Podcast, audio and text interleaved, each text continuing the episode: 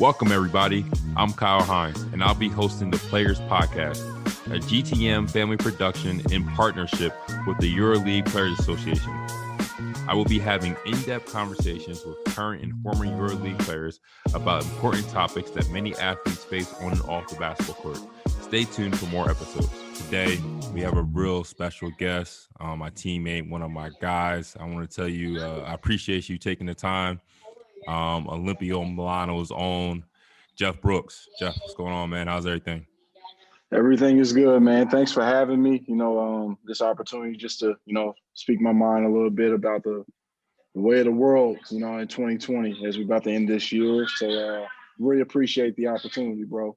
Man, man, before we get into 2020 and the in the year that it's been, let's kind of, you know, I want to, I gotta, you know, pay homage to you. Um, you know, got to touch on your resume a little bit um, for the people that don't know you. You know, everybody should know you. Um, you know, you're originally from Louisville, Kentucky. Um, Ten year pro, um, one year in Spain, one year in Russia. The last eight, um, you've been eight years in Italy. Um, mm-hmm. You're a, a four time Super Cup Italian winner, um, a yep. Euro Cup champion, Italian Cup champion, Italian League champion, and a member. Mm-hmm of the Italian national team. So big ups to you, bro. Thank you, man. Um, it's just all it's been, man. It's hard work. You know, just uh, playing the game that I've, I fell in love with at a very young age, and you know, I'm saying just trying to take the next step in my career every year that I've had the opportunity to. So um, it's just like you said, man. Ten years. It's just it's crazy how fast it goes. Kyle. Goes, goes like, by know, like this, man. know as well. Yeah. Like you know, I just remember yesterday on my first flight to Italy. You know, coming to Jesi, um, Jesi, Italy for my first opportunity, my first stint in the second league, and now I've been here with Milan for the last three years. Man, it's just it's crazy. It just goes by like a whirlwind, you know. Mm, now you are like, OG you gotta vet. enjoy the moment. Exactly. you know, like wow, Jeff's an OG vet. I'm a vet now. Like it's crazy hearing it. Like, you know, I like Momo, David Moretti be coming yeah. up to me, like we be talking or asking advice. I'm like, damn, one of the players coming up with me asking me for advice. Like, wow, I'm in that 30 plus club. Man, where the time go? Goes goes yeah. by fast, man. Now now one of the reasons why I wanted to have you on a podcast um, is that you know I, I caught wind. I mean, me and you we've had you know private conversations, but I caught wind of the of what you've been doing on Instagram. Um, you know, you've been having conversations with your friends and and, and uh, other people that you know, um, specifically about the topic we're talking talking about today, um, and that's you know race, inequality, injustices that we've been facing, and which has been a big topic, you know, amongst the the a lot of the things that have been going on 2020. So first of all, I just want to ask you, you know, um, you know, what made you want to start having these conversations? Like I said, I mean, we've been having them privately, but what made you want to publicly start having these conversations and, and, and post them and putting them on Instagram? Well, honestly, Cal, I think one of the main reasons is because we're here in Europe. Mm-hmm. You know what I'm saying? And like, um, I'm not, of course, I'm not like the biggest name on Instagram or the biggest athlete over here, but I do have a following of people here in Italy. And a lot of times you talk about things dealing with racism, social injustice, these situations, I really feel like they don't understand or like they don't empathize because they don't know what's going on. They it's something they can't fathom. Right. So actually having conversations with people who have grown and lived their whole lives a certain way, being, you know, labeled as black African or you know, as I like to say, African American, you know, you kind of put it on display for people like this is a real issue. These things really do happen. So you know, the uh, the three of the guys that I talked to, um, Tony Easley, Carlton Scott, Ronald Moore. I, I, had played ball with them in Caserta, but also I know they played in you know Italy for uh, quite some time of their careers. And uh, talking to Joy Davis as an African American woman who's an athlete, just getting it the perspective from the woman, the African American woman. I'm gonna talk to many people, you know, other than just African Americans too, but it's just a way of shining that light on like this really does happen this mm-hmm. is a real issue. It's not only just in America, it happens everywhere. It's just that maybe you don't see it the way that we do, or you don't see it because you don't want to believe it's there, but it's going on right in front of your face. Excuse me, in front of your face. So letting people into those conversations, man, I just really feel like it gives people a better understanding of where we are today in the world and where we should be moving instead of moving backwards, we should be moving forward, dealing with this situation. I don't think we are. Mm-hmm. So having these conversations, I feel like continuously, if it just helps one person understand what someone else is going through, they can empathize, then that's all I need. You know what mm-hmm. I'm saying? Because that one person can lead to two, two can lead to three, there on and uh, so forth. So yeah, man, I just thought it was a good idea. Also, um, my wife was talking to me. She was like, you know, you should maybe talk to some people and let people in and like let them hear about your experiences. Let them see the pain in some people's stories, and then we'll see where you know how people uh, take it. And I think it's been going well. You know, I've only done it four times, but uh, I want to continue to do it, like I said earlier. I think for me, like I've, I've and I've taken part in and, and watched uh, all the conversations. For me, the the dopest part about it excuse me, the, the dopest part about it for me is that seeing people's comments while you're on live. Yes, and you know, yes. it's almost Very like you're point. bridging like two gaps. Like you you have mm-hmm. your followers from Italy and from Europe, but then you have somebody from your hometown in Louisville, Kentucky, yep. and they're True. having you're having a conversation. They're literally having an in-depth, you know, conversation back and forth about, you know, different things you're talking about. about it. Very true, because you get other people's perspectives and they can also lead people that, like I said earlier, don't really understand or really know what's going on. And then it's like, oh, okay, I'm hearing it from so and so. Then this guy's saying in the comments, and I've seen it in the media. This is a real thing. You know yeah. what I'm saying? I just really feel like here in Europe, I'm telling you, Kyle, I feel like they don't think stuff like that happens in America. You know what I'm saying? And George Floyd, Breonna Taylor, but we have many, many other stories, but those set the world on fire to where everybody was like, boom, okay, this is something that is really going on. And once again, that's a credit to social media, even though I don't really like social media, but that definitely is a credit to them being able to share stuff like that so everybody around the world in a second can see something like that and realize there is a real problem. Now, what kind of feedback have you been getting from your videos? Have you been getting messages from other players, from you know um, your followers? Like, you know, what what have you you know what have you been getting getting back from people? I uh I actually have gotten I would say at least 10 guys that I know told me they wanted to participate, you know what I'm saying? Love. But I didn't want to just do them like day after day. I wanted to kind of space it out. So, you know, like let some more time marinate and then people want to come back like, oh, uh, they're having another conversation. You know, I feel mm-hmm. like if you do it every single day, people get tired of it. Yeah, you, know you missed the point, missed the message. It, exactly. You know what I'm saying? And um, I, I, really feel like, you know, trying to keep it spaced out as far as time, you know, and give guys uh, more time because I know a lot of these guys are also going through their season, so they're busy just like me and you. You know what I'm saying? So uh, I'm definitely going to have more conversations with, with, some other players around the uh, the Euro, Euro League as well as Europe, but um, even some normal, like I want to talk to some normal people as well. You know, just everyday people to give them uh, an opportunity to share their stories, their their experiences, and also their perspectives. I don't want it to just be, you know, like everything is about African Americans. I mm-hmm. want to talk to Caucasians, you know, Italians, Spanish. People. I want to talk to so many people just because I want them to share their perspective on the situation and we can get a conversation going collectively about the idea of racism. But man, for the most part, all the feedback has been good. I haven't seen any arguments like yeah. in the uh in the comments and none of that. It's all been positive feedback, positive speaking, and um understanding. And that that's the only thing I wanted, you know, from this situation. Now, what have you learned? Is there anything that you know that you during these conversations that have surprised you? Um, not only about yourself, but you know, some of the other people, you know, some of the guests that you have is there's something that you know you talked about that you didn't expect or you didn't understand or you didn't even know somebody went through and then like from your own side like you know when you have a conversation with somebody is this something that you learned about yourself you know throughout these conversations i think one of the first things and it kind of doesn't even deal with the actual topic is that i should have been doing this a lot earlier yeah. you know like yeah. i didn't really start getting in touch and like with like my heritage until i met shane lawal mm-hmm. like we sat down when i played with him in Sassari and just like and he just broke it down. We were talking about racism and like race and the history of the world, the history of the United States. I'm just like, man, why I should have been learning more so about myself as who I am as an African American than, you know, all this other stuff, playing video games or listening to music. Like I should have been researching because once again, you're gonna, you know, lead someone at some point, a child, you know, your cousins, a young teammate, anybody can take an example from you of what you've been through. So like I feel like if I would have been, you know, talking about these things more often with more people, but like publicly, I I don't like to share things publicly mm-hmm. like that because you know you never know the like you said the word feedback is how it's going to come back, how it's going to be portrayed, how people are going to perceive it.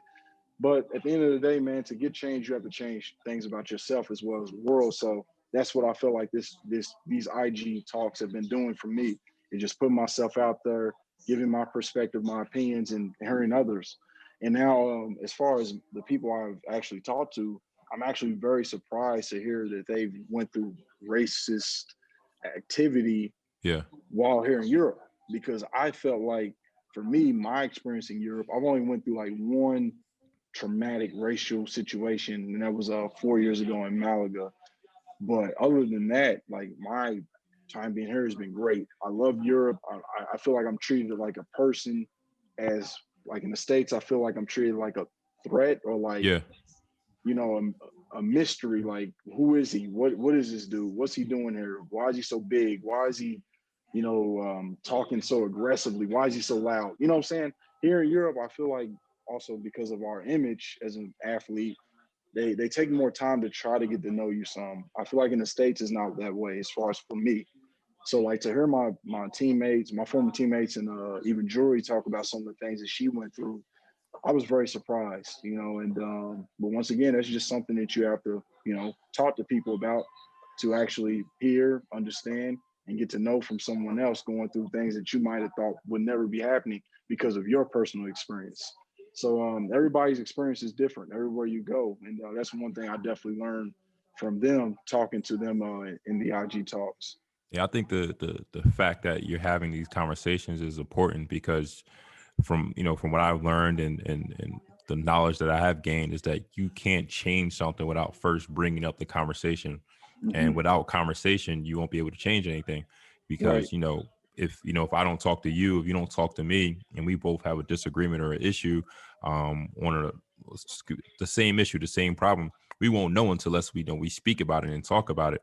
And I think right. that is kind of the the the main issue and the main divide, you know, when it comes to racism, when it comes to injustice. Because I mean, when you break it down to it, in my opinion, everybody wants the same thing. Everybody's mm-hmm. goals and you know everybody's um, you know main you know main values in life are basically the same. It's just that you know people only see the surface and they're afraid to kind of you know sometimes peel the onion back um, and mm-hmm. you know have these in-depth conversations. And like I said, man, I, I applaud you for having these. And, you know, it, man, man yes. I, have I've learned a lot just from you know just from hearing and just you know just from talking and, and just from you know talking to you and then you know also also listen to these conversations, man. I mean, they've been a total eye opener. So I would you know I would tell people um, to definitely check these conversations out and definitely um, you know get a get a definitely listen because you're definitely going to learn something and take some value out of it. Thank you, man. I appreciate that. You know, I, I, just feel like it's something that should be shared with, you know, like I said, if it only gets to one person and that changes someone's view on the world, then that's all we need. You know I'm saying? Like I said, and that's going to branch out to other people. You know, it doesn't have to be shared two million times. Just, you know, one person leads to so many other more, uh, to so many people that you probably don't even know. But it can change yeah. a lot going on, you know, in a region, a city, the world. Who knows? But you have to put yourself out there, and that's what I thought I should start doing. Now let's talk about your own personal experiences when it when it comes to you know racism and, and um, inequality and, and, injustices. Now, when you think about racism, inequality, social ju- social injustice, what's the first thing that comes to mind to you? I always think the the, the first thing that always pops in my mind is history. Mm-hmm. Like um, the reason we are where we are is because of the history of the world you know, dealing with slavery. Then you go into all different types of things with Jim Crow, civil rights, blah, blah. But that's the plight of the African American man or the African American woman is that situation.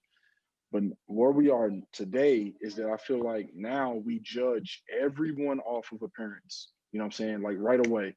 It's like, oh, he's black, oh, he's big, he's scary, uh, he's aggressive, or oh, he's white. Oh, he's good, he's rich, yeah. he's this, he's that, or he's from Romania. Oh, they they are thieves. They do this. They do it. You know, everything is judged off of like appearance, like what they see with the eye. And like what I've been doing for the last, especially the last six years, is trying to every person I meet, I try to at least talk to them and get a vibe and then go from there, mm-hmm. but not judge a person. I mean, I'm talking about the person I meet on the street, a Glovo delivery man, like whoever it is. I just try to catch a vibe first before I try to just automatically signify that this person is this way. You know mm-hmm. what I'm mm-hmm. saying? Just because they aren't like me. Now, Cal, at the end of the day, to be honest, because of the history of the world, every Caucasian, well, every white person, but every Caucasian I see, I shouldn't trust them. I yeah. shouldn't talk to them because of the, the history of the world. But that's not what it is. You know what I'm saying? We are human beings. And that's what I've learned more and more every day. And that's more and more what I'm trying to teach, you know, our son is that every person is his own person. Is not anything, nothing else matters, but that they are human. They deserve respect until they don't respect you. You know what I'm saying? And things like that. But like, I feel like all these things start at home. And like, I wish I, like I said earlier, I wish I would have started to learn them a lot earlier.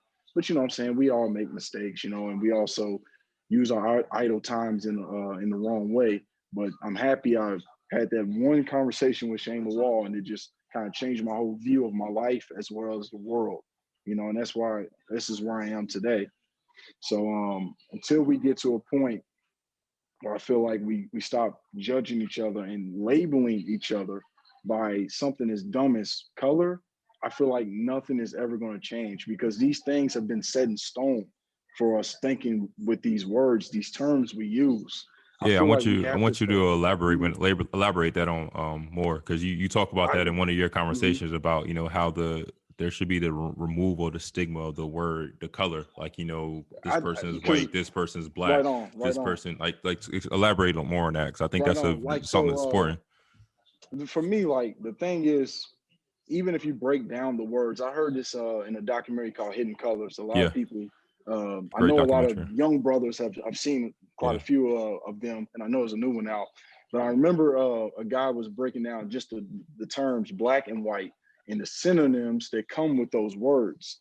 And like black was like dark, scary, mysterious, evil, and then white was holy, yeah. innocence, uh, pure spirit, Mm-hmm. pure. You know what I'm saying? Right off the strength of that, when you say someone is a black person, these sigma, these synonyms automatically just start probably coming to your head because that's what you know. You know what I'm saying? If you watch TV, when scary things happen, they don't happen in the light, they happen in mm-hmm. the dark or mm-hmm. in the black. You know what I'm saying? When good things happen, they happen in the light, which would be white. You know what I'm saying? And I know it seems very simple, but it's a real thing. I feel like the more and more we use those words, we are objectifying people. Mm-hmm. And people are not colors. People are people. Are people. People originate from places. People come from different, so many places throughout this land. But we sit up here and we actually label people by color. Objects are colors, not people. And then at the end of the day, Kyle, I make it more simple. For a person to be called black, if you look at my skin, your skin, we're not black, we're yeah. brown. Mm-hmm. So if you're gonna call me my color, they call me what you really see. Mm-hmm. Don't come up with a word that you want to come up with because that's not how it is. You know what I'm saying? I'm, and I know people be thinking I'm joking sometimes, but I'd be dead serious. Like if a random person come up to me calls me black, I'm like, hey, bro, I'm not black. I'm an African American. Or mm-hmm. if you want, if you want to take it somewhere else, I'm brown. But that whole signal, like I feel like you have to set people straight with these with these simple words, man, because I feel like these words have led us to where we are, man. Like the way it's portrayed in the media. If a Caucasian does something, he's a white male, and then people say, "Oh, well, he came from a broken home," or he was in this situation. About but then when they say, "Oh, it was a black male," oh, well, he was in a drug infested neighborhood, and he probably did so many other things. Because these two words automatically signify who these people are right away. And I feel like that's something we should definitely get away from. And it's 2020. There's no way in hell we should still be signifying people with the words white and black or with color. And I hate when I hear people say, oh, well, it's just easier. Then that means you're lazy. Exactly. You know what I'm saying? At the end of the day, especially if I know this person, if I yeah. know him or her personally, I know they come from uh, the United Kingdom or I know they come from Italy. So I'm gonna call them Italian, not white. You know what I'm saying? And even at home, like when I'm in the States, I call people like random Caucasians Caucasian and they look at me funny. But I'm like, my I don't see color. I see yeah. a person that comes from somewhere and there is a word for that. It's not a color. There's a word for who for where you're from. And for me, I'm an African American. I'm not a black man. I'm not a black person. I am an African American person. You know what I'm saying? So I know some people think that like honestly I go a little too far, but at the end of the day, man, I'm my own man and I do what I have to do. You know what I'm saying? To, to signify who I am as a person. And I'm not gonna let someone define me. I'm gonna define myself. You know yeah, I mean it, it make it makes absolute sense. Like when initially when I, to be honest with you, initially when you when I heard it, I was like, like it doesn't make sense you saying like you you're not calling yourself black like you offending other you know black people but then when mm-hmm. you actually sat there and broke it down and i really like kind of heard the conversation i was like it, it, you simplified it and you made it you know you make it understandable and, it, and and to me like it's it's absolutely true like people shouldn't be objectified and shouldn't be called by a certain color because we're more than just a color there's a person behind that so I I, I, I feel like the, the at the end of the day, man, with the situation of color, I'm telling you, man, it just automatically defines and signifies who that person is. And that's exactly why you have the situations going on in the States dealing with like police brutality. Because when it's a black man, his life is worthless. You know why? Yeah. Because he's black. But when it's a white man, we just saw in Illinois a Caucasian man went a bowling alley and shot six people. Three died, three lived. But since he's a Caucasian male or Caucasian, nothing happened to him. You know what I'm saying? He's in. He got taken in jail. He had. He got his due process. But if it was a black man, there wouldn't have been nothing left out there but bullet shells. I mean, uh, shells from bullets, bro. You know what I'm saying? So like, I feel like, and that stems from just two words: black worthless, or black is this, white mm-hmm. is you know, black white has worth. White, no, we can't do that to white because he's white. You know what I'm saying? How would that look? You know what I mean? And I, I, think it's just so simple, man. Especially in the day and age that we are in, in the information age, you can find out all these things looking up on the internet, figuring out why we use these terms. But that depends on the person if they want to take the time to become educated about the world, because so many people don't. But at the end of the day, that's not my that's not your choice. It's not you know my choice, but I have to make the choice for myself and that's how uh, I continue def- to define myself to people that meet me for the first time, or if we've been friends for years. And that's why I hope to continue to teach our son as well. Now, you, you talked about it. You know, you, it all starts from home, and your home is Louisville, Kentucky. Um, for mm-hmm. those and our European listeners, you know, Louisville was, you know, the mid, you know, kind of Midwest, mid Southwest, I guess you would say. Um, mm-hmm you know so growing up did you experience any you know any overt racism or you know anything like that that looking back on it now you're like man like that that was that was racist or you know or did you even realize it then growing up i mean i've heard you know the word nigger be thrown around you know here and there from caucasian folks but i've only had like one real instance in my uh, in my lifetime, and that actually happened in a basketball game. I, I talked about this in one of my conversations. Mm-hmm. Uh, we were playing, I think, uh, if I'm not mistaken, I think we were in Myrtle Beach. Long story short, we playing the game. I was playing really well, and the guy was guarding me was a Caucasian kid.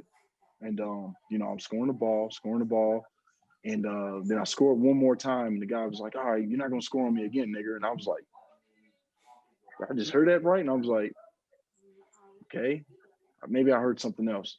So then I, I scored again on like a fast break layup. And he was like, I promise you, nigger, that's the last time you're gonna score on me, blah blah. And I said, bro, you got one more time to use that word in this game. Because mm-hmm. I'm trying to keep my posure, uh, my composure because the situation of like college coaches that are watching you, you know, and I'm, I'm gonna get to that point uh, when I make my point. And uh, you know, just in general, because you know, this is the, the the game, man. Like I'm trying to just focus on the game. I'm not trying to let anything from the outside reach me here. You know what I'm saying? This is my arena. This is what I've been doing my whole life. I love to do it. So I can't let something like that affect me here. Man, we come down two more trips, ball going to rim. I get a tip in, and he's like, man, somebody can help me box this nigga out. And I just backhand him, bro. Like, just, I swung for the fences. So I hit him, and like, you know, they broke us up and blah, blah. And I get a technical foul. And then I told the referee, like, what happened. And they gave him a tech, and then my coach didn't hear it until I came home and told him. He was like, "What man? What the hell you do that for?" And I told him. He was like, "Oh well, all right." Uh, mm-hmm. play ball. Okay, you, are having a great game. You know, mm-hmm. go ahead. And uh, but I do remember something that always stuck out in my mind. Billy Donovan was there um, recruit, recruiting me, uh, the coach from Florida. Yeah. I hope I got his name right. Yeah. And um, I just saw him pack his stuff up, get his backpack, and he just walked out. And like I never had the opportunity to explain what was going on. As a 17 year old kid, automatically, you know, you you know, you hot headed, you immature, you know, blah blah blah. But I never had the opportunity to explain. The only thing he probably saw was, oh, this kid is effing crazy. Yeah. You know what I'm saying? What is this? You know what I'm saying? Not knowing what's really going on in between the lines, things that should never be brought in between the lines yeah. were or said it has nothing to do with basketball. You know what I'm saying? Yeah. So like uh that's really the only crazy uh like racial situation I've had growing up. But you know, you know, you have a, a father and a mother just like I do, and you hear stories and things being taught. But I ain't gonna lie, being young, I didn't even think they were really talking about anything that really happened, you know, or was really going on in the world. The way that slavery was taught when I was growing up in elementary, middle school is that oh, just a bunch of people from Africa came here and worked, and that was that. But you don't learn like the real situations, you know what I'm saying? What really happened. And I think in a sense that's racial too, if I'm really thinking about it yeah. You know, in retrospect. But um that was probably my my my craziest racial experience was that one. So but at the end of the day, man, I feel like as an African American, it's gonna happen. Yes. At some point in your life, because you can't tell the world how to react to you. You can only react to the world. So I feel like every African American will go through something where they're like, why did that happen? Just because I'm African American? Like why? Mm-hmm. Like why? Why me? Or why us? Or why anybody else have to go through something racial? Like it just shouldn't happen, Cal. Uh, to a one-year-old baby to a 98-year-old man, but these things do. Now, one of the when you talk about things that happen in Louisville, Kentucky, um, and like I said, for also for the people that are European followers and people that are listening, um, you know, Louisville was pretty much the epicenter of the you know the the Black Lives Matter movement, the the social injustice movement, um, because you know, rest in peace to Breonna Taylor. You know, she was you know tragically murdered, um, you know, in Louisville, Kentucky, um, in her apartment, um, you know, from police officers. Um, you know what, being from that community, growing up, you know, born there, raised there, a lot of your family member and friends from there. You know, what was your initial reaction? You know, when you first heard the story, and then you know, how did your your family and your friends react as well? I mean, what's crazy about that one is the media coverage, Kyle. Yeah. Because you heard so many different stories, like, oh, she was selling drugs, or oh, she was with a drug dealer, or oh, um, she was doing this, or she was doing, and it's just like, well, how many different stories are going to come out? You know, to where y'all trying to make this seem like this was a bad person, they deserve to die. You know what I'm saying? Not knowing that you literally just busted in someone's crib, they got startled, they shot because they thought somebody was breaking into their home, and y'all just shot that joint up like Call of Duty. And you know, at the, at the end of the day, a young woman is dead mm-hmm. for no reason because no y'all reason. have false information. And then a bunch of stuff was coming out. So man, everybody was just talking about, you know, how bad is it going to get? It wasn't just about Breonna. They were just like, how much worse is it going to get? It's already happening. You know what I'm saying? Like, we can go all the way back to Mike Brown. You know, it's already been happening. This happened, then this happened, then this happens. And then when Breonna Taylor happened, then ultimately George Floyd, everybody just had this sense of like enough is enough. Yeah. Like I, I, am just we're we as a people are just done. You know what I'm saying? Now, the whole situation with Black Lives Matter, I feel like they have definitely put everything that's been going on as far as racism and police brutality on Front Street in the right way. You know what I'm saying? But also, I, I, I think the whole riots, the protest, all that stuff was needed. You know what I'm saying? Because when you just kind of talk about it, you write a post, a hashtag, nobody cares, man. But when you really get in front of people and really have a conversation, show that that anger, that distraught, you know what I'm saying, about what's going on, I feel like that's how things ultimately can change. So the whole situation with Breonna Taylor, man, it just kind of set Louisville on fire. Mm-hmm. You know, I mean, there there's been situation of racism in Louisville, dealing with uh, dirty cops, planting drugs on people, and blah blah blah. But seeing a young woman killed that way, where she had no chance of living at all, like as soon as it happened, it was a done deal.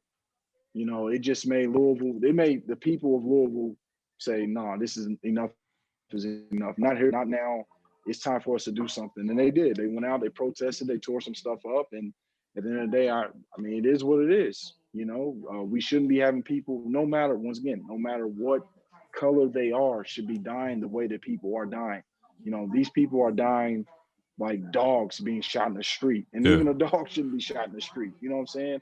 But it just seems like it's it's so okay for an African American life or a colored life to be taken. It's like it's so okay in our world. You know what I'm saying? Like that whole situation dealing with Breonna Taylor. Once again, I felt like put everything on Front Street that things have to change, and I hope they will. I mean, I, am I'm, I'm I'm being hopeful. I feel like you have faith. Yeah. Myself, you know what I'm saying, but we'll see what happens. But the people from Louisville really did stand up. They did what they had to do. They came together, and uh, they still trying, man. Because uh, as you know, those cops have not been uh, convicted. They haven't been charged anything. You know what I'm saying? And nothing, like nothing has been. Only thing they said was uh attempted murder because they shot through someone else's house. Yeah, that's it which is something that Nothing I mean, which, just came out. which is something that happens way too often. That I think people outside of the U.S. Um, and outside of the Black community don't understand. They don't get it why there um, there is this distrust or mistrust with the police community um, with Black people. And you know, my best friend, one of my best friends, is a police officer, and I talk. I have this mm-hmm. conversation with him all the time. And yep. it's like, you know, it's from a young age. You, know, when you're in a car and a police officer police officer stops you, you automatically tense up. Or even if you're just driving your car and a police officer behind you, you automatically tense up. So it's like, you know, there has to be some type of, you know, balance between the, I mean, the situation. So that's, it's that, that's so funny you bring that up, Cal, because like you asked me earlier about like a racial situation. And I, am gonna let you decide. It's gonna yeah. be real quick one summer, I think it was six years ago, I was driving my car with two of my friends, uh, a Cadillac convertible, Eldorado, driving through the bar area. So it's loud music everywhere, blasting. You know what I'm saying? It's a Thursday night. It's 11 p.m. Whatever. So I'm driving. We about to go to the bar. Me and my two friends. I get pulled over. So I'm like, okay. So right away, the first question they asked me, not even license and registration. Do you have any weapons in the car? What the hell okay. you mean? Do I have weapons in the car? Yeah. Like what? What? Why is it your first question? Why is it your first remark? Whatever. Said no. Then they asked for license registration. Give that to them. Whose car is this? My father's. You know what I'm saying? I'm just using it for the summer because I play ball. So automatically, I'm explaining that. You know what I'm saying? What I do doesn't even matter. So I was like, uh, officer, uh, why, why was I stopped? Oh, you were playing music loud. I was like, well, I mean, we're in the bar. There's loud music everywhere here. Like, why? What? Right off the strength of me saying that, bro, he went berserk. Also, are you trying to get smart? You trying to? What are you trying to say? You trying to get right away? Because my boy, like yours, is a police officer. My boy's a firefighter. Right away, I shut up. Said, no, sir, I'm sorry. I shouldn't even have mentioned it. And then my boy, you know, kind of showed his uh, his fireman card and everything ended up being okay. But off the strength of that, Cal, like weapons, anger, in the I swear in a flash of 45 seconds. Like why? Now, I'm not saying myself, I'm not saying it was racist. That cop could have been having the worst day of his life. Yeah. You know what I'm saying? And things are going on at home, you know, and you know, bills that need to be paid, you know, Bob, you don't know. But the only thing I can judge is like your energy towards me. And I just felt like that all that stuff was not needed whatsoever. I asked a simple question, but you asked me a question that, in my opinion, was racial profiling, talking about some weapons, not even asking me about my car first or explaining why I was pulled over. You know what I'm saying? So, man, I just thought the strength of that, the whole situation with like the police force, my opinion, I think they underpaid. Yeah. These people put their, their lives yeah. on the line every day. They're underpaid. But ain't nothing I can do about it, ain't nothing you can do about it. Yeah.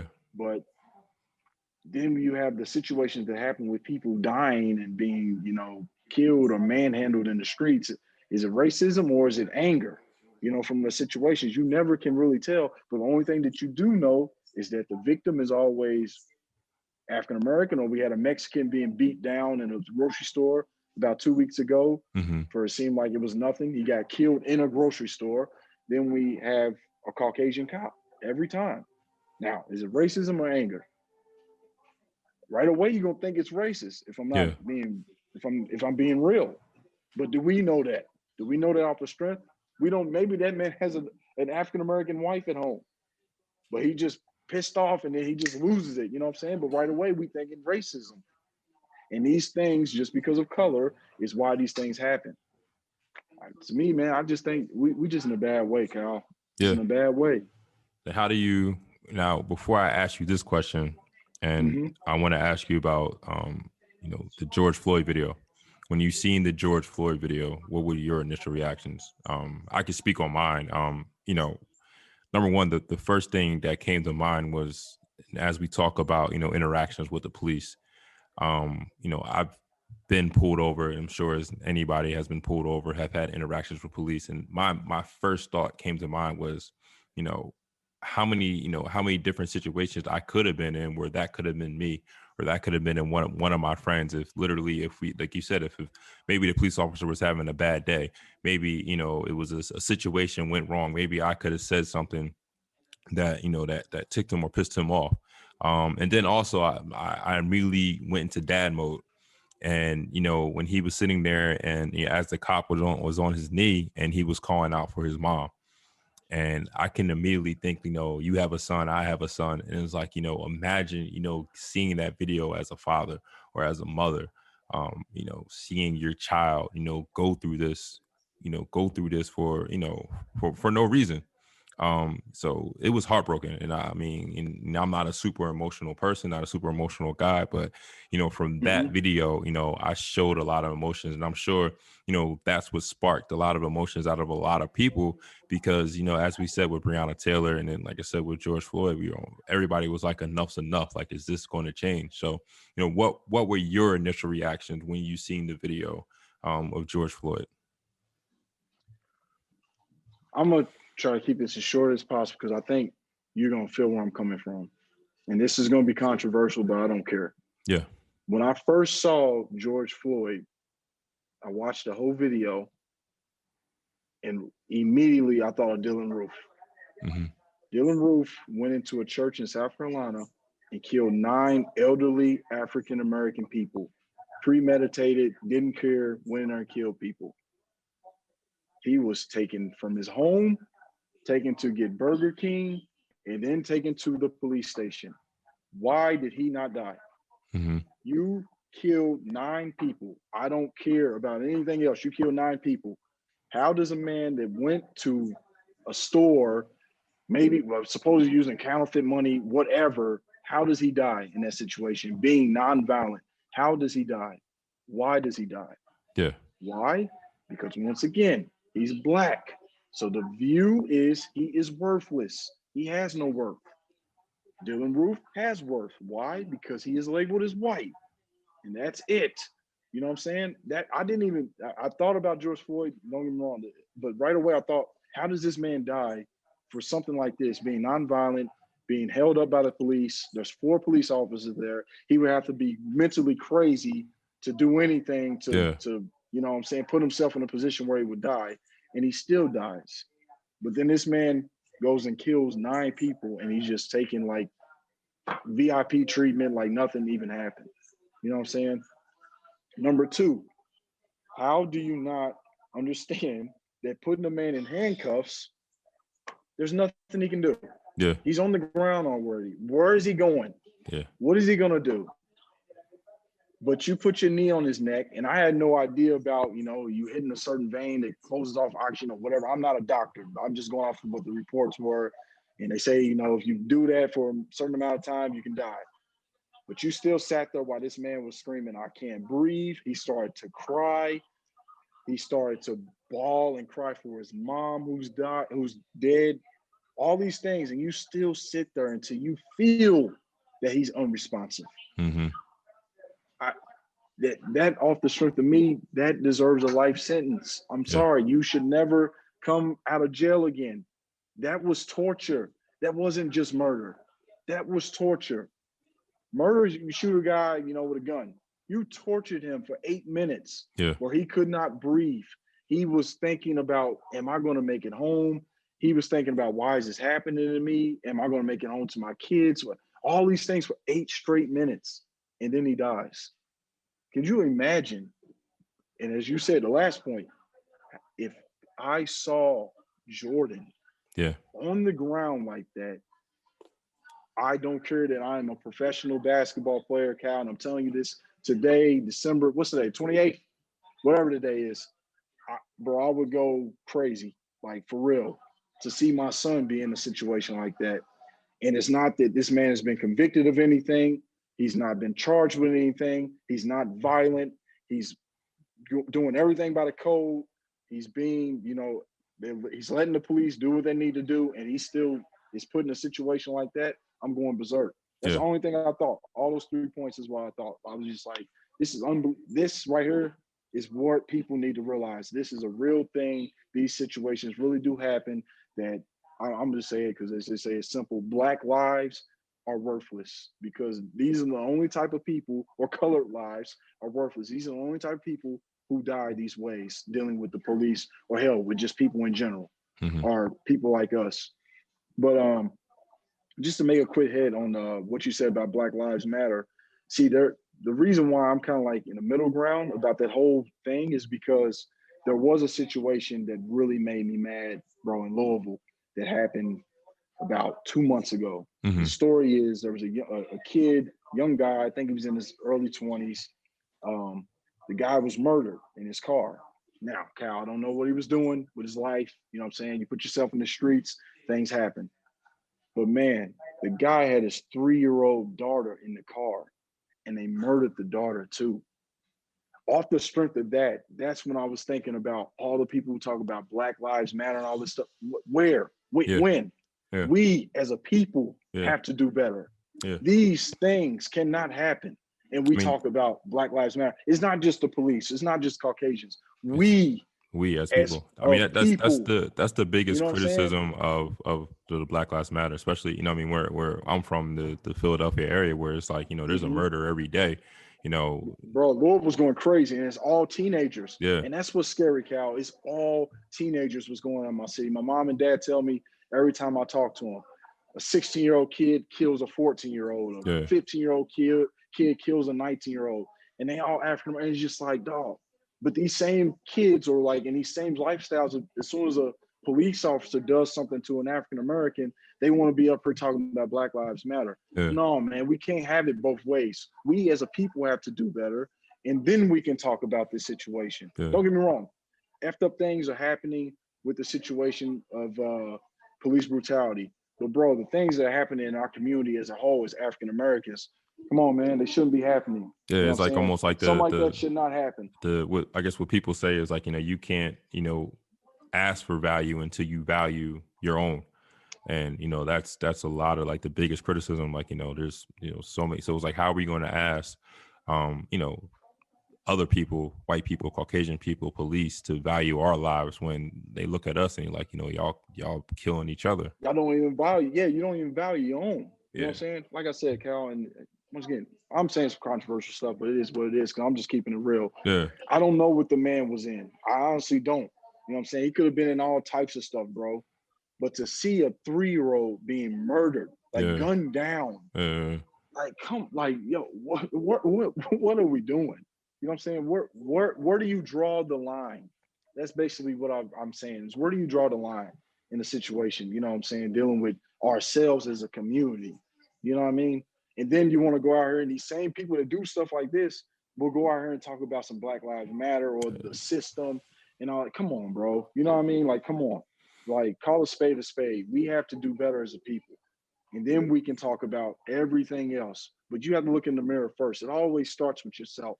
Start with self, and then you can worry about everything else. I feel like what I'm talking about, dealing with race, treating everybody with respect. I mean, I feel like you can be a credit to it you know, you see how I treat everybody we meet. Yeah. I don't give a damn what they look like, where they're from, color. I treat them with respect as a human being. You know what I'm saying? And I feel like people, we need to lead by example of ourselves going that way, especially our community. Mm-hmm. I agree. I mean, I, I agree. I mean, I, it has to be some type of, as I said before, some type of balance, um, you know, between both sides. Um, but you know, with the Black Lives Matter movement, one of the things that I was most surprised of, um, obviously, you know, we've seen it, the protests, we've seen the rallies in the U.S. You know, with you know, with you know Trayvon Martin and, and Mike Brown and you know a number of different names that you know um, you know we can go on and on about different names and people that have happened to but the biggest surprise to me was the global protests you know seeing people in in in paris seeing people in australia you know i read somewhere they said that there was you know over i think it was six 60 countries and it was across every continent that there were some type of protest or some type of you know acknowledgement of the black lives matter movement um you know so what were your thoughts about that? And you know, were you surprised as well? I was very surprised, but I was honestly super impressed. Yeah. Because um I really felt that these people were doing this because they thought that it could bring change as far as things going on in their own countries, you know, dealing with racism as well. You know what I'm saying? So I, I was very proud to see all these other countries step up to the plate like that, talking about these people lives matter too. You know what I'm saying? Because I feel like that's one of the things that was taken away from it in America was when people said Black Lives Matter, they used the words to try to, you know, oh, well, you only saying that Black Lives Matter. Of course not.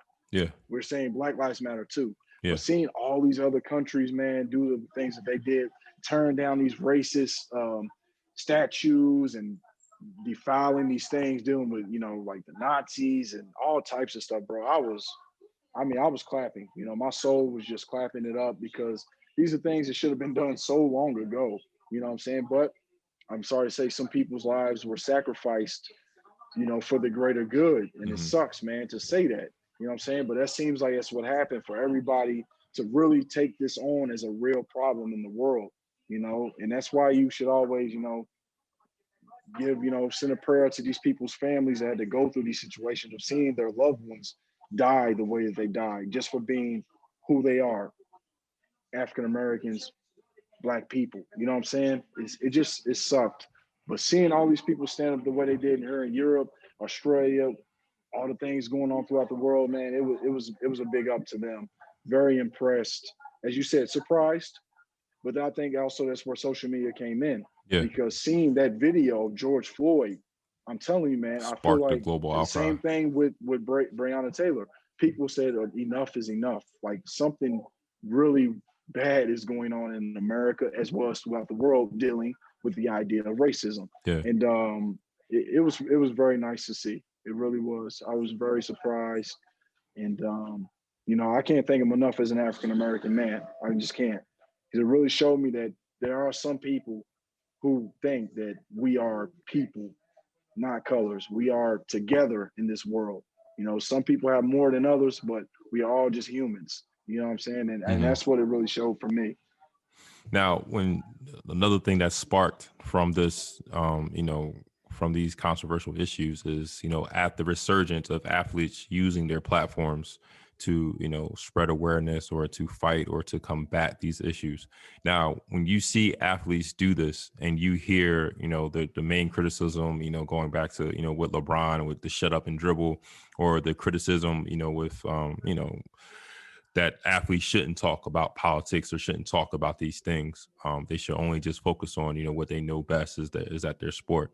You know, so when you hear that, you know, what comes to mind for you, and you know, and how did you feel about the reaction of you know so many athletes and, and uh, again yet again it wasn't just um you know even though the nba and the WNBA was kind of mm-hmm. at the mm-hmm. forefront the nfl and mm-hmm. um you know s- sports in america but when you see, you know, the Barcelona men's basketball team, you know, wearing Black Lives Matter shirts, or mm-hmm. you know, mm-hmm. Champions League, you know, um, you know, taking a knee um, before mm-hmm. games, or you know, even right. with our, you know, even with our mission, you know, did, did that surprise you to see the, you know, the the global outcry from the the sports community as well?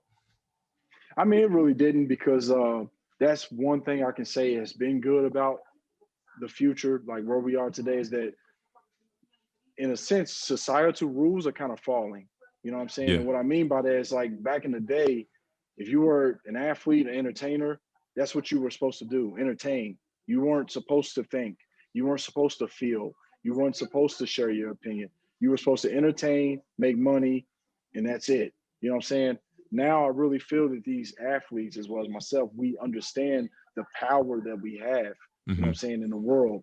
You know, it's not about just the money. It's about our faces, about our images, about our opinions that can change someone else's opinion about how they live in this world.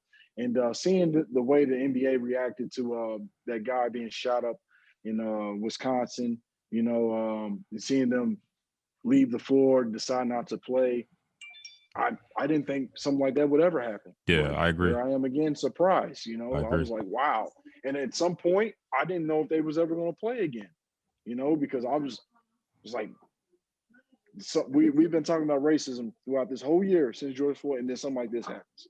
So it's just like the the message has not been shared. The message has not been clear enough, and people don't care enough. You know what I'm saying? Because for something like this to still happen, but seeing athletes stand up the way that they have, I, I just feel like the only thing I can do once again is share my appreciation because mm-hmm. it seems like now these guys don't care as much about image and all that stuff.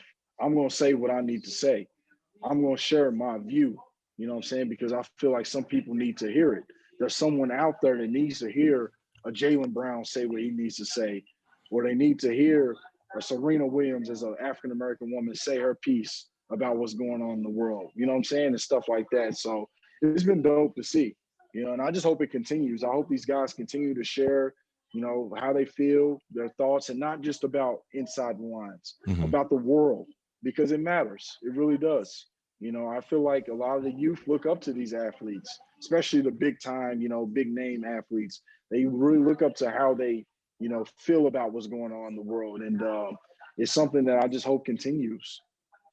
Now we in in Europe, um, you know, the most of the racism or racism that has happened towards athletes usually happens to soccer or, or football players. Um, I mean, there was just a you know incident a couple weeks ago when a referee you know got into an incident with a black coach and the players mm-hmm. walked off the field. Um, you know, has something like that happened to you?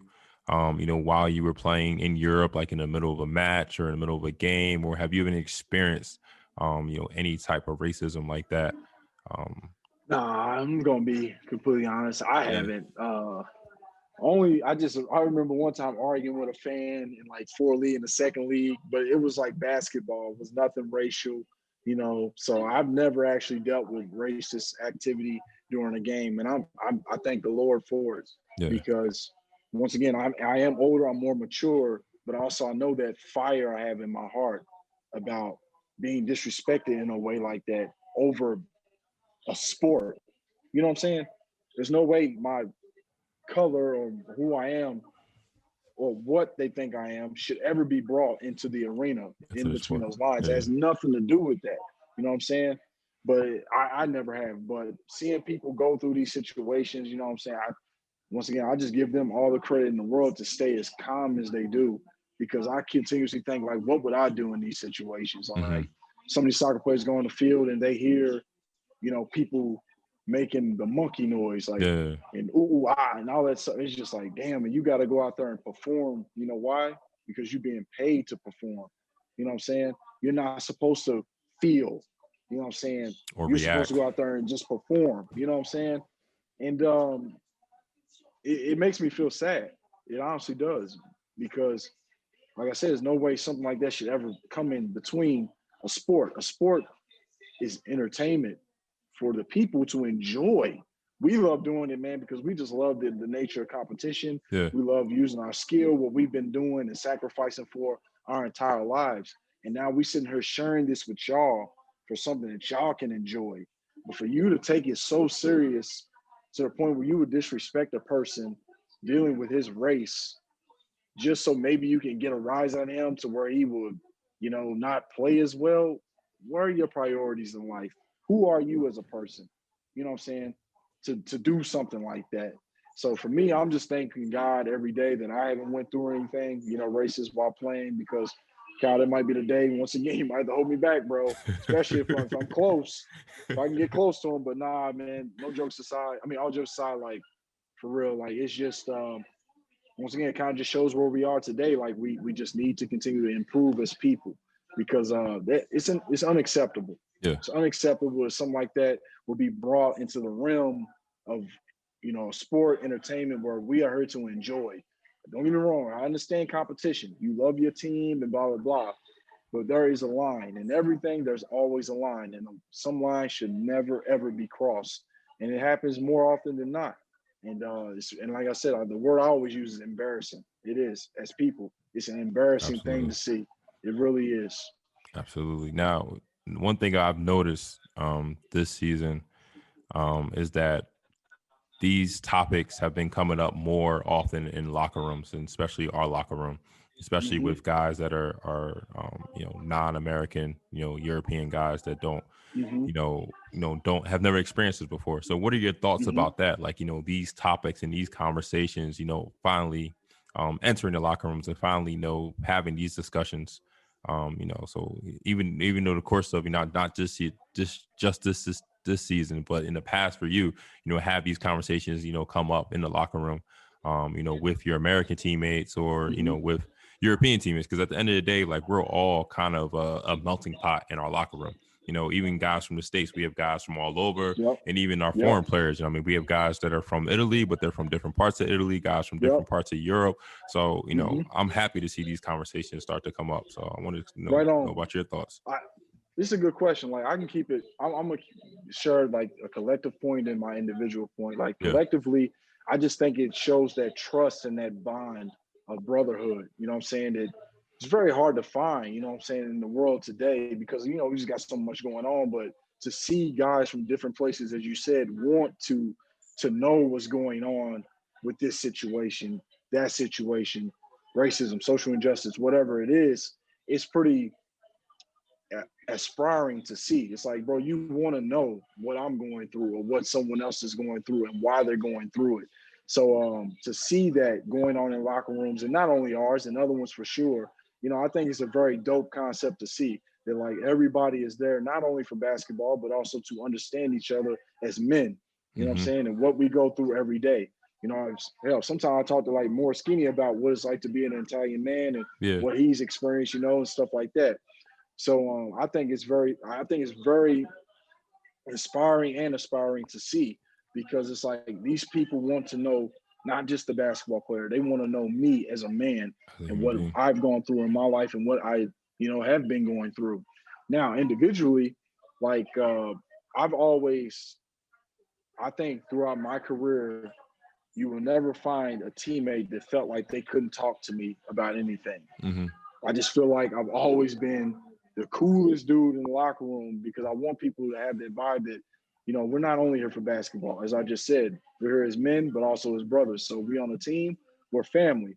So if there's anything you want to talk about, if yourself, about me, my experience, or whatever, I always want to be able to share that link because also I think it builds chemistry and trust on the floor too. Amongst each other, because yeah, it's like definitely. I know him, I know this guy, I know mm-hmm. this dude, I know that that heart his heart, I know his you know what he thinks, and you know stuff like that. Like so, uh, I, the, my example always what I use when people ask me questions like this is about Gigi. Yeah, I always hated Gigi. Yeah. You know, I've been competing against him for years, and now I play with him on the same team because I hate him for that damn fadeaway because it's, it's almost unstoppable. But um, like I remember this uh, two summers ago, we were in the training camp for uh, the World Cup with the national team, and we had a like a 40 minute walk to back to the hotel or something not 40 30 minute walk whatever and there was some stuff going on here in italy dealing with african immigrants and me and gigi literally talked not only for that 30 minute walk we talked for like an hour and a half two hours mm-hmm. just about the idea of racism so that he can understand it more about the things that's going on in, in america and why things are happening here in italy and also sharing that view with me so that I can understand what was going on in Italy. At the time being, Gigi was still playing for Fenerbahce. So we weren't going to be teammates throughout the year, but we were teammates for the national team. Yeah. But that shows like that relationship that can be built of just conversation. You know what I'm saying? Gigi's a wonderful guy. Don't get me wrong. Mm-hmm. Now I was only saying I hate him just because on the floor, but he's always been a dope guy. But us being able to share that moment of talking about a situation as big as racism and us being empathetic towards each other because of the way our countries were and what was going on, that shows that bond that can be built, you know what I'm saying, in a locker room that also will last a lifetime. Like me and Gigi, I feel like we can talk about anything at any time anything, everything, because yeah. he's a cultured man and he wants to know about everything that's going on in the world. If I don't call him Jack Sparrow, which is a pirate, I call him uh, Dos Equis because yeah. he's like the most interesting man in the world because he wants to know everything. Like he, his mind, his brain, he wants to be filled with knowledge. You know what I'm saying about what you're going through, what this teammate's going through, what that teammate thinks, what his opinion is, and it's pretty dope to have in a locker room. And uh, I've always wanted to share that link to my teammates that I am an open book. We can talk about anything at any time because I trust you guys, but I also want you to know that, you know, you always have that trust in me, you know, that I will be there to talk to you about anything, share my perspective, and you share yours as well. So um the, the locker room, I feel like can can be built to to that bond of brotherhood, family off of situations like this because you get to know your teammates more than just passing the ball and then making a jump shot yeah. or them helping you weak side when you're getting beat off the dribble. Yeah. You know what I'm saying? So that's part of the yeah. like you said the locker room brotherhood and I'm I'm glad to yes. see those conversations occur more often and not only within our locker room but just amongst players just in general. Um, it seems like in like in, in, in your you're a prime example with your conversations that you've been having um, and I've been having conversations with people and hearing different things mm-hmm. like to have those open dialogues and to learn. Um, I think it's been you know the probably the best part you know of this 2020 I guess mm-hmm. experience mm-hmm. for me. Yeah, yeah, yeah, yeah. That is, it's been a positive thing. I like the way you put that because it's been thrown in your face. Yeah. So you have to talk about it. You know what I'm saying? It's not something that can just stay, you know, in the dirty laundry. You don't have to wash it. No, now it's in your face. You smell it, you sense it. You got to take care of it. You have to bring it up. You have to talk about it and take care of it. And, um, and like I said, share your perspectives and you see where everybody is and also share so people can understand. And uh, that's been one of the positives about 2020 has been that for sure. That's a good point, bro.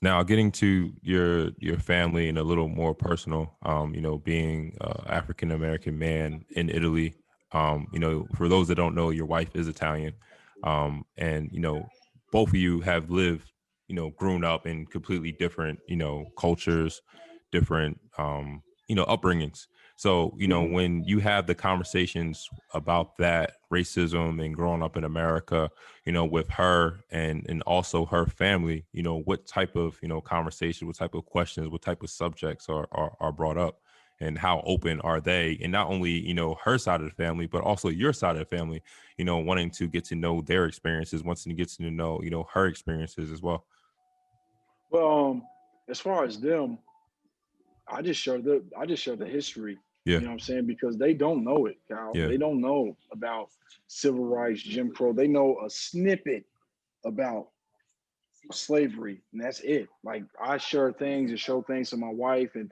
that she just can't believe has mm-hmm. happened mm. in America. You know what I'm saying? And she's just like, wow, like these things really have happened. These are things we we don't hear about over here, you know. So uh, being able to share that stuff with them, they can continue to understand who I am as a as an African American man, the plight that I have, the challenges I may face throughout my life.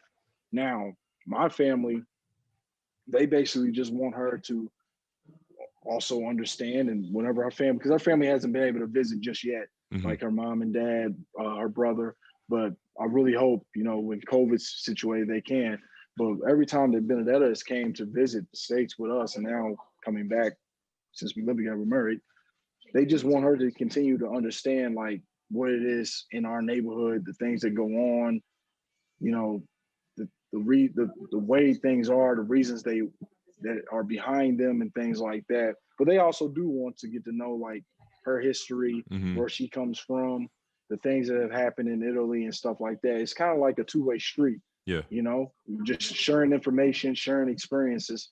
And um, I think it's been nothing but positive for me like uh, to share that the I feel like my wife had that culture shock, which I did myself, you know, mm-hmm. coming to play professionally in Italy, but she did too, coming to like where I come, my neighborhood, seeing the things that she saw, she was just like, wow, like there's this is what a real bad neighborhood looks like. Mm-hmm. This is what real poverty is, you know what I'm saying? And things like that. So um it's just been nothing but eye opening. I think that's the main word that I can use. It's been eye opening for both of us on both accounts. Mm-hmm.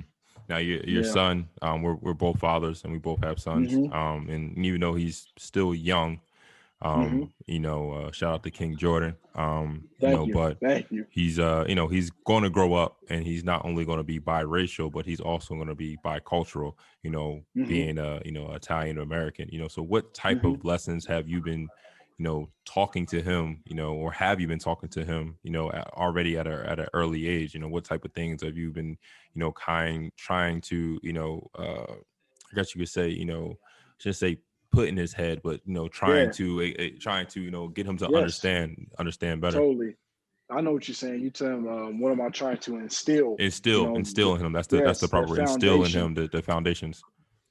Uh, one for sure has been manners. Yeah, like you know, every person he sees, he speaks to him Because as mm-hmm. you've seen with me, definitely, I speak to everybody that yeah, I, definitely. you know, because that's just that's how I was raised. You know, mm-hmm. like my dad does does the same way.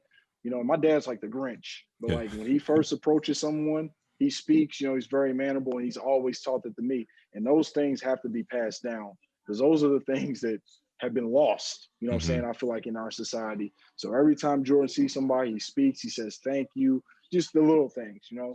But I think one thing I definitely did start with him, and that was a year ago, once he really started to learn color, was his skin. Mm-hmm. Because I want him to define himself. I don't want him to allow people to define him by a word that he doesn't understand. Because if he doesn't see black, that's not what I want to be defined as. So when I ask him, like, so what what color is your skin? What I've heard is light brown or mm-hmm. gold, things like this. You know what I'm saying? I've never heard the word black, and I've always I always wanted to be that way.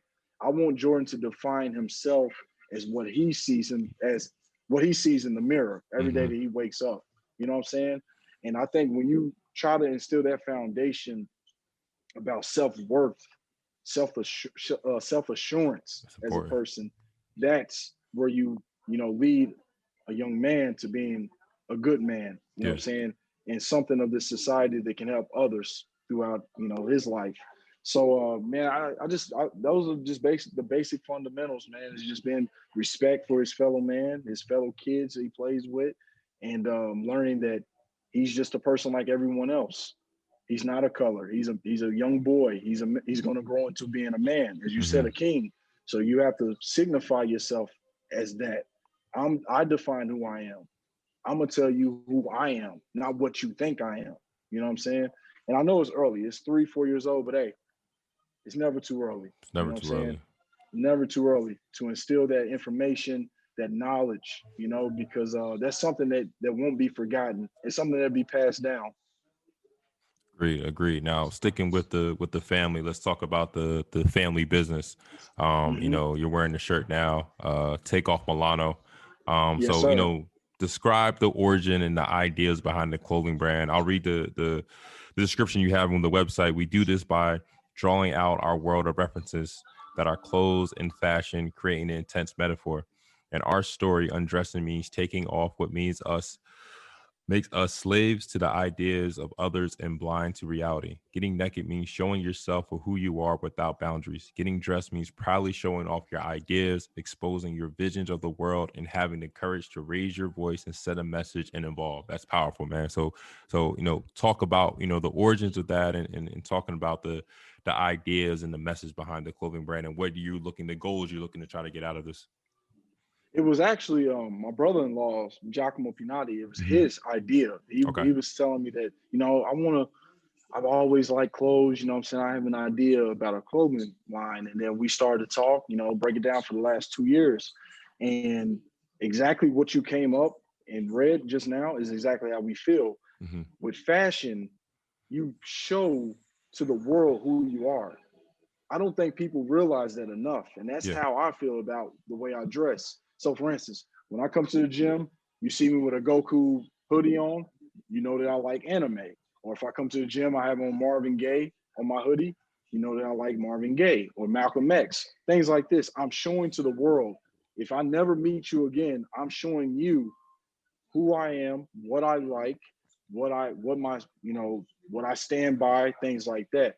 With our brand, that's exactly where we want people to go.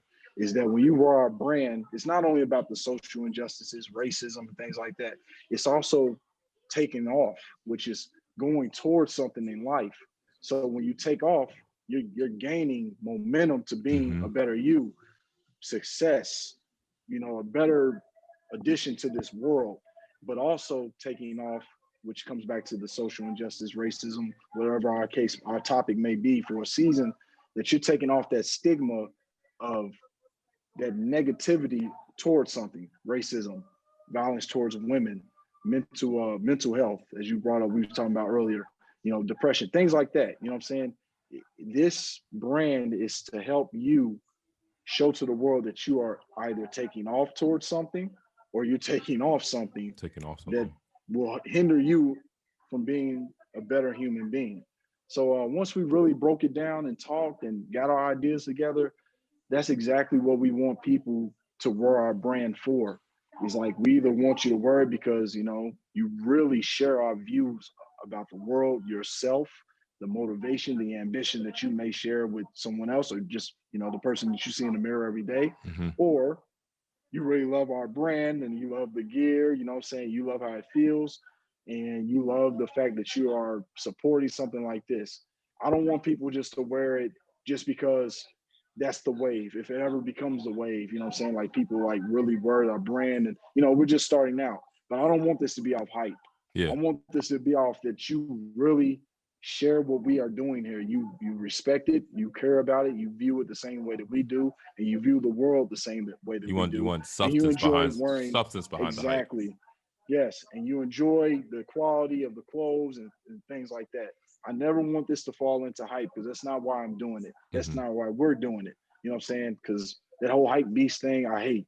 I want you to really wear this brand because you want to show to the world that this is what you're a part of. That's why when you buy something, we say, thank you for being a part of the takeoff because that yeah. means that you're heading towards something or you're taking something off that's holding you back from being the be- uh, a better human being in this world. So yeah, man, like um, he came up with you know, a great name, something that really means something. And um, from there, man, as I keep saying, we just took off and we just got some ideas. We got our logo, and uh, we just create, continue to create this notion that this is going to be something that people will love to to be a part of. People will love to wear, and people will love to share to people as they walk past them in the airport, the bus station, when they go out for drinks, when they go to dinner you know, they're going to show that they are part of the takeoff. You know what I'm saying? And uh, we, you know, we just starting. And as you know, man, you got to crawl before you can walk. And you got to walk before you can run. But you know, this has been something also on the outset. Being an African American man, saying that I own something, I'm a part of something. Cal, this could fail tomorrow, bro. But I can say to Jordan, my wife, even though she's a partner, but like I own something. We owned yeah. something. We created. You created something. something. Yeah. You know what I'm saying? That's the most even more. And now we can figure out, yes, you know what I'm saying? We can figure out what happened, why, but at the end of the day, we gave something to the world. You know what I'm saying? We had something. You know what I'm saying? A lot of us as African American, we don't come up with this notion about owning ownership, being the owner, yeah. being the creator. We don't yeah. come up, we think about being a worker bee. You know yeah. what I'm saying? Getting a job or just fitting in. But no, man, like I own a brand. I am a part of a brand. Like that in itself to me is just like surreal. Yeah, like something I never thought I would do. The same way about playing professional basketball. I didn't think I'd be a professional. I wanted to play in the NBA, of course. Every kid playing basketball wants to play in the NBA. But I never thought it was going to happen. But it did. And it, it did because of hard work, sacrifice, and also being with the right people. And this is exactly what takeoff is for me. I'm with the right people. We have the same dream, the same vision to share this to the world that they will enjoy our product, enjoy being a part of this process as, as we call it takeoff. So Yeah, man, it's just it's it's just dope on all on all levels. You know, just owning, being able to create stuff. It, it's really cool, really cool. I want to touch on, you know, one of the the dope pieces I think you guys um created. Um, you know, me and my wife have supported and we like we when we seen the site, we definitely love loved it, love what you guys the message message behind it, but also just the creation, you know, of the clothing. But you know, you you took uh, you know, you had our team um become a part, you know, of the site. And, you know, one of the pieces that you created, which the message behind it I thought was super simple, but it was so powerful um, the T-shirt that you know we are all black when the lights go out. So you know, talk about that. You know, the T-shirt. You know, the the meaning behind the phrase in the shirt. And then, like I said, I mean, you already spoke so much about it, but um, specifically this, and then you know, talk about the reason why you know you wanted to have you know our team, um, you know, in the picture and and support um, you know, support you, um, you know, this way with Takeoff Milano. Well, I mean, there's two parts of that. I mean, the first part is is, is just as simple as as the saying. Yeah. If all the lights went off in the world, bro, there's no more lights. You look around, all you will see is black.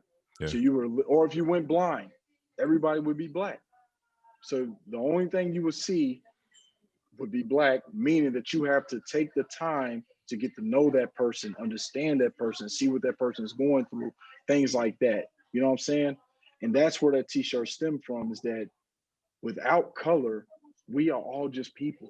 You know what I'm saying? And every person deserves to be treated off of his actions, not his appearance. That's what the shirt truly means. Judge me off of what I do to you mm-hmm. or what mm-hmm. I'm doing in the world or what I did to someone else, not off of you just look at me, see that I'm a different skin color than you. Because it's not just about African Americans, it's about everyone there should be no difference in approach. There should be no difference in thought until you see my actions, until you see what I do. You know what I'm saying? And that's where the t-shirt stemmed from. I mean, um, I think the message was very simple, but very, very, very powerful.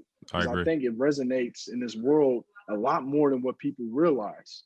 You know what I'm saying? If there was a total blackout throughout the world for the remainder of the time you were on this earth, you would have to take the time to get to know the people that you would uh, that you would you know face, interact with, um, have experiences with, and you would never know if they were black, white, red, orange, green, gold, whatever. Mm-hmm. Only thing you would know is that that's a person, and you're judging them off what they're saying, their opinions, their actions, and things like that. You know what I'm saying? So I thought we came up with that together, and we thought that it would resonate with our world, especially what was going on with the idea of racism in 2020 we mm-hmm. thought it would definitely resonate. And I think it has. As far as the team, like you said, we're a melting pot. Mm-hmm. So we all share the same idea that I don't give a care that David Moretti is Italian and he's Caucasian, or Gigi is Italian and is Caucasian, or Vlado Micov is Serbian and he's Caucasian, or whatever. At the end of the day, he's a person just like I am. Mm-hmm. We're we are on this team and we share the same mission, which is to compete every day, enjoy every day, sacrifice for each other, and ultimately, hopefully, we win. Mm-hmm. That was sharing this idea about we're all black when the lights go out because at the end of the day, we share the same views, the same dreams, the same ambitions as a team. So wearing this T-shirt also showed that we share the same view about each other. That we don't care about color, race, ethnicity, none of that stuff. We just care about you being my brother, my teammate, and we headed toward the goal of winning. You know what I'm saying? On the basketball floor as well as in life. So I thought with us wearing this all together, I thought it would be a great image to not only Milan or Europe, but to the world that there's a team out there who has showed and signified to the world that they are together as a whole dealing with the idea of racism, that they don't see race, they don't mm-hmm. see color, they just see the guys they compete with every day, the guys they work with every day, the guys that they share blood, sweat, and tears with every day. They don't see anything else. So I thought it would resonate well too, just uh, seeing us in that shirt. And I thought it did. I thought a lot of people saw it and a lot of people you know, understood the message and, and a lot of people uh, really appreciated, you know, seeing us, you know, uh, wear that t-shirt all together. And I thank you guys so much for wanting to be a part of it and sharing the same idea about you know a simple idea of racism or you know just human being human I, I really appreciate you guys being a part of the project with me and with us at Takeoff Milano. Now, um, you know, I'm gonna get you got two more questions for you. Um, mm-hmm and let you go. I know, I know man. I've been long winded. I'm sorry. Nah, man. This is man, this is this has been all great stuff, and this is the the main reason why um you know I want to have these conversations with you know with, with great minded people like yourself and like others to you know kind of give fans a different perspective and get to know us as athletes more um, but also other players to get to know other players, you know, our peers, our colleagues that you know that we face every day to have the opportunity to to learn more. It's like I said, we can have these conversations more. So hopefully, when you know somebody else sees this podcast or you know listens to this interview or listens to this conversation, they'll come up to you and be like, "Yo, Jeff, you know, I was, you know, I had the same experience, and you know, want to have this conversation with you, or you know, right so on. this this is the main the main reason why." Um, you know, I'm having, you know, I want to have these type of conversations. So I, I appreciate you, but I want to get two, two important, con- two important last questions before we, before I let you go. You know, as an athlete, you know, you, you you're using your platform, you know, whether or not it's your, your, your clothing brand or the, the interviews you're doing on Instagram live, you know, and you talked about it, you know, you felt like you should have been doing this before. And I know there's other athletes that are probably listening to this and, and, and want to know, you know how can they use their platform? Um you know so what advice would you give you know to them you know to you know how to use their platform? And the last question i have is as i said before when i first started this i mean you know longevity is something that is very rare in in sports and especially our sport. And you know for you to be a vet of 10 years um there's you know many kids and, I, and like I said, I, I, listed off your accomplishments. You know, you won championships and you know numerous different different things um, that wish to have your career. So, if you have any advice for the young players that are listening to this, um, you know, listening to this interview about you know you know their careers and, and different things like that, you know, what would what would your advice be? Well, uh, on that first question about the platform and sharing, you know, using your image, I think at the end of the day, you'll regret it if you don't. Mm-hmm. You know what I'm saying? I think that's what started to resonate with me in my 30s now. Is like I'm gonna look back and say, what did I share to the world about who I am mm-hmm. as a man, not what I what I do, what I am as a basketball player. So being able to share the ideas that I have about racism, whatever they may be, I want people to know where I'm coming from, what I've experienced, what I see, and that I'm cultured, that I understand, that I empathize. Because I feel like when you don't share that stuff, people get the wrong idea about you. You know what I'm saying? It's just the way the world is today because of so much going on with social media. You know, if you don't say something, it's like, oh, well, he must not care. No, yeah. I think that I don't care. It's just that I don't feel like everything is for everybody. Mm-hmm. You know what I'm saying? But now these situations are because people need to know that you stand for, you know, being human and being respectful to every human being that you see and stuff like that. You know what I'm saying? I feel like that's very powerful stuff that someone needs to see, not only from LeBron James or Cal Hines, but also from, you know, a guy just walking down the street that works mm-hmm. at, you know, um, Carrefour. Yeah. They need to know they're like where you stand on social issues that's going on in the world because it also signifies that you have the right thought process you're a good person you care about the world you care about people. Now is it for everybody to go on instagram and do you know ig lives and stuff like that? No it's not because everybody's not as outgoing not everybody is as articulate as everybody else but at the end of the day if you can share it to people that you meet people that you share a common, you know, background with, you know, you guys can start a conversation. That in itself is enough. Mm-hmm. Because once again, it all leaks. All these things leak out to other people. Well, so and so said, you know I'm saying, this was going on and it shouldn't be this way because he shared this stint of history that was going on and what they did this time, you know, things like that. You sharing your thoughts, the things that you know, it will only be passed to other people. You know what I'm saying? It's, honestly, it's an information highway, just like, you know, the internet, the word of mouth. You know what I'm saying? So I think the more and more that people go out here and show themselves on, you know, if it's Instagram, Facebook, Twitter, whatever it may be, you don't have to go out and be the most outspoken person ever, mm-hmm. but you can share your thoughts, share your opinion, and it can be in, you know, what is it like um 80 characters on Twitter or whatever. Yeah, the, limit, you can share that, like that. Okay, but yeah. double. Yeah, exactly. Yeah. So you can get double in. Exactly. You can go out there and share what you think about what's going on, a movement, anything. And I, I'm telling you, people will appreciate it. People will respect you. And even if you get backlash, that's your opportunity to share your opinion, really break it down, really elaborate, and maybe you'll help somebody, you know what I'm saying, in a way that they think. Now, as far as longevity, honestly, Cal, there's only one word that resonates for me mm-hmm. that I use every time I talk to somebody young that's thinking about coming overseas, especially overseas, because you know how much of a grind it is yeah. over here. Being here for 10 months, being away from what you know, your family, your friends, blah, blah, blah. The word is adapt. And what I mean by that is adapting to, you know, your new surroundings, a new culture, your new teammates, new languages, new team dynamics, just everything, because you don't know the situation off rip what you're going into. But if you're able to adapt, that's the only way you would be able to make any situation you go into a successful one for yourself personally. You know what I'm saying? You may go to a, a team that doesn't do well, but if you go there, show yourself as not only as a player, but a person who cares about the team, who cares about winning, who cares about keeping everybody together in those tough times, I'm telling you, there will always be opportunities to play for a team, you know what I'm saying, throughout Europe, anywhere, because they look for players like that.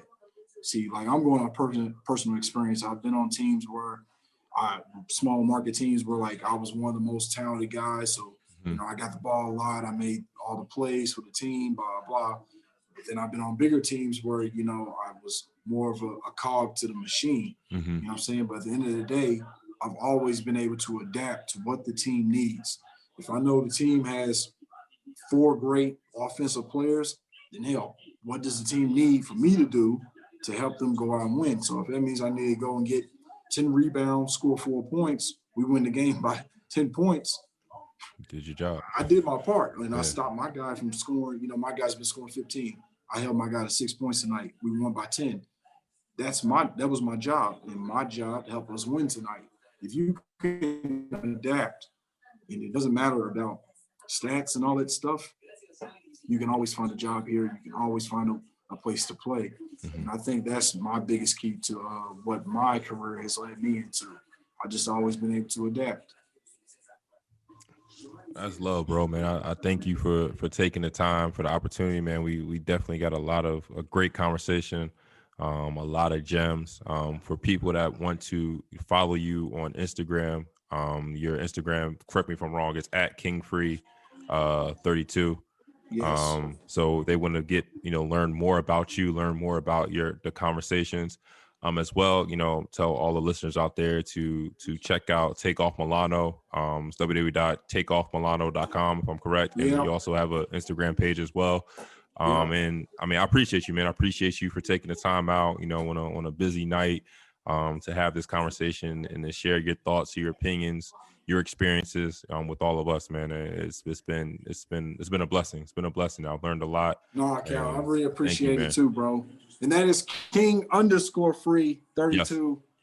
Cal doesn't follow me. That's why he doesn't know. Nah, man, I follow you, bro. He's like, gonna follow me right I now. follow you, bro. That's I follow why. you, bro. I, for, I forget the underscore, man. I'm not, I'm not an underscore guy, man. Hey, I ain't gonna lie. I, I be forgetting too sometimes. but no, man, this has been this has been great. It's actually been fun too. You know, being able mm-hmm. to share, you know, our thoughts, our perspectives, and uh, I will see you bright and early in the morning, bro. Definitely, bro. I appreciate you, man.